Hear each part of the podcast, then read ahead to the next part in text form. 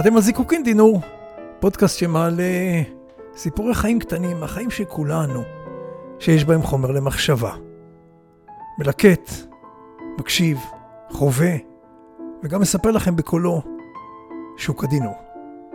ואם הסיפור נוגע בכם, העבירו הלאה, שיגע גם באחרים. הזיקוק שאני משגר היום, או הסיפור שאספר היום, הוא תחת הכותרת העצמה. זה סיפור מעולם החינוך. אני נחשף להרבה סיפורים מעולם החינוך בתקופה האחרונה.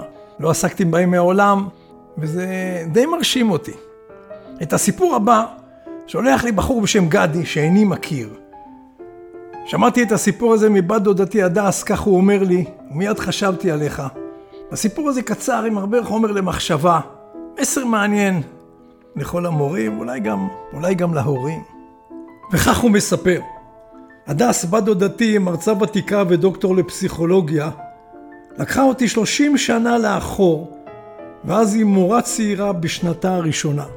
זה עתה סיימה את לימודי הפסיכולוגיה והחלה ללמד שיעורי העשרה בתיכון בתל אביב. במהלך השנה, וכתוצאה ממצוקת כוח אדם בתיכון, ביקשו ממנה ללמד גם ספרות ותנ"ך, ובנוסף גם לחנך כיתה, למרות שהיא ללא רקע בהוראה. מתוך הבנה למצוקה, הביעה הדס את הסכמתה לכל המטלות הללו. שנת הלימודים התקדמה ולהערכתה עשתה את עבודתה לא רע. מן התלמידים בכיתה שחינכה היו שתי תלמידות בעלות אותו שם, נניח לצורך השיחה מאיה, שם בדוי. האחת תלמידה מובילה, בולטת, בעלת ביטחון עצמי רב שציוניה טובים, בעוד שמאיה השנייה, שישבה בקצה הכיתה, הייתה שקטה מאוד וקולה כלל לא נשמע בכיתה. הציונים שהשיגה היו בינוניים למדי. יום אחד הגיעה לכיתה אחת האימהות והציגה עצמה כאימה של מאיה, וביקשה לדעת מהי מידת הצלחתה של בתה בלימודים. הדס, בהתרשמות של חלקיק שנייה, הסיקה שמדובר באימה של מאיה המוצלחת, במרכאות, והחלה לחלוק שבחים לתלמידתה הטובה, עד כמה היא נהנית ממנה ומהאישיות שלה, ושרק תמשיך כך. האם נרגשת עד דמעות, אמרה להדס, אתה האדם הראשון שהצליח לראות את הבת שלי. מעולם לא חלקו כאלה שבחים לביתי. אני אעביר לה את מחמאותייך, ואני מאוד מקווה, מאוד מקווה, שהיא תמשיך כך ולא תאכזב אותך.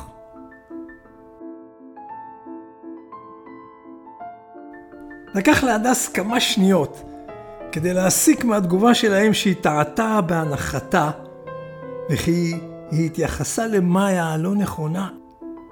באותן כמה שניות היא החליטה לשתוק ולא לומר לאם שטעתה. היא רק חייכה אליה ולחצה את ידה.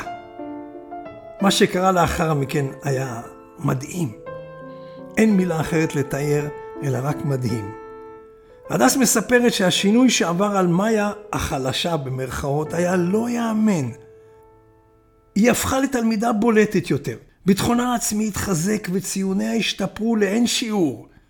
משפטה שלהם, את האדם הראשון שהצליח לראות את הבת שלי, לימד אותה כמה חשוב לראות כל אחד, לזהות את הכוחות והתכונות היפות שבו, ולהראות לו שרואים אותו.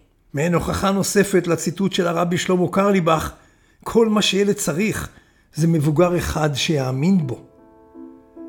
וכך מאותה טעות בזיהוי, מאותה מחמאה שכוונה לאדם הלא נכון, יצא רק מתוק, שהשפיע כל כך עמוקות על החצנת היכולות של מאיה.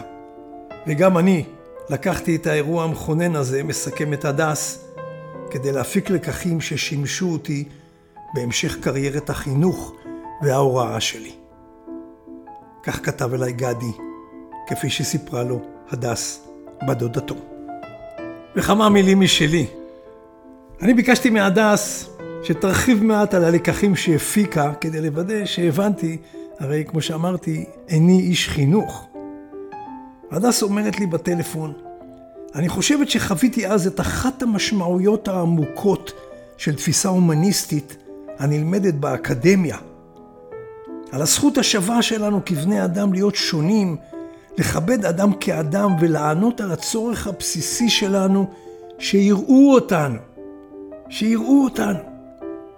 הבנתי הלכה למעשה מה קורה לתלמיד שמניח ראשו על השולחן באמצע השיעור וההתייחסות אליו אינה שיפוטית או ביקורתית, אלא רק רואה ואמפתית.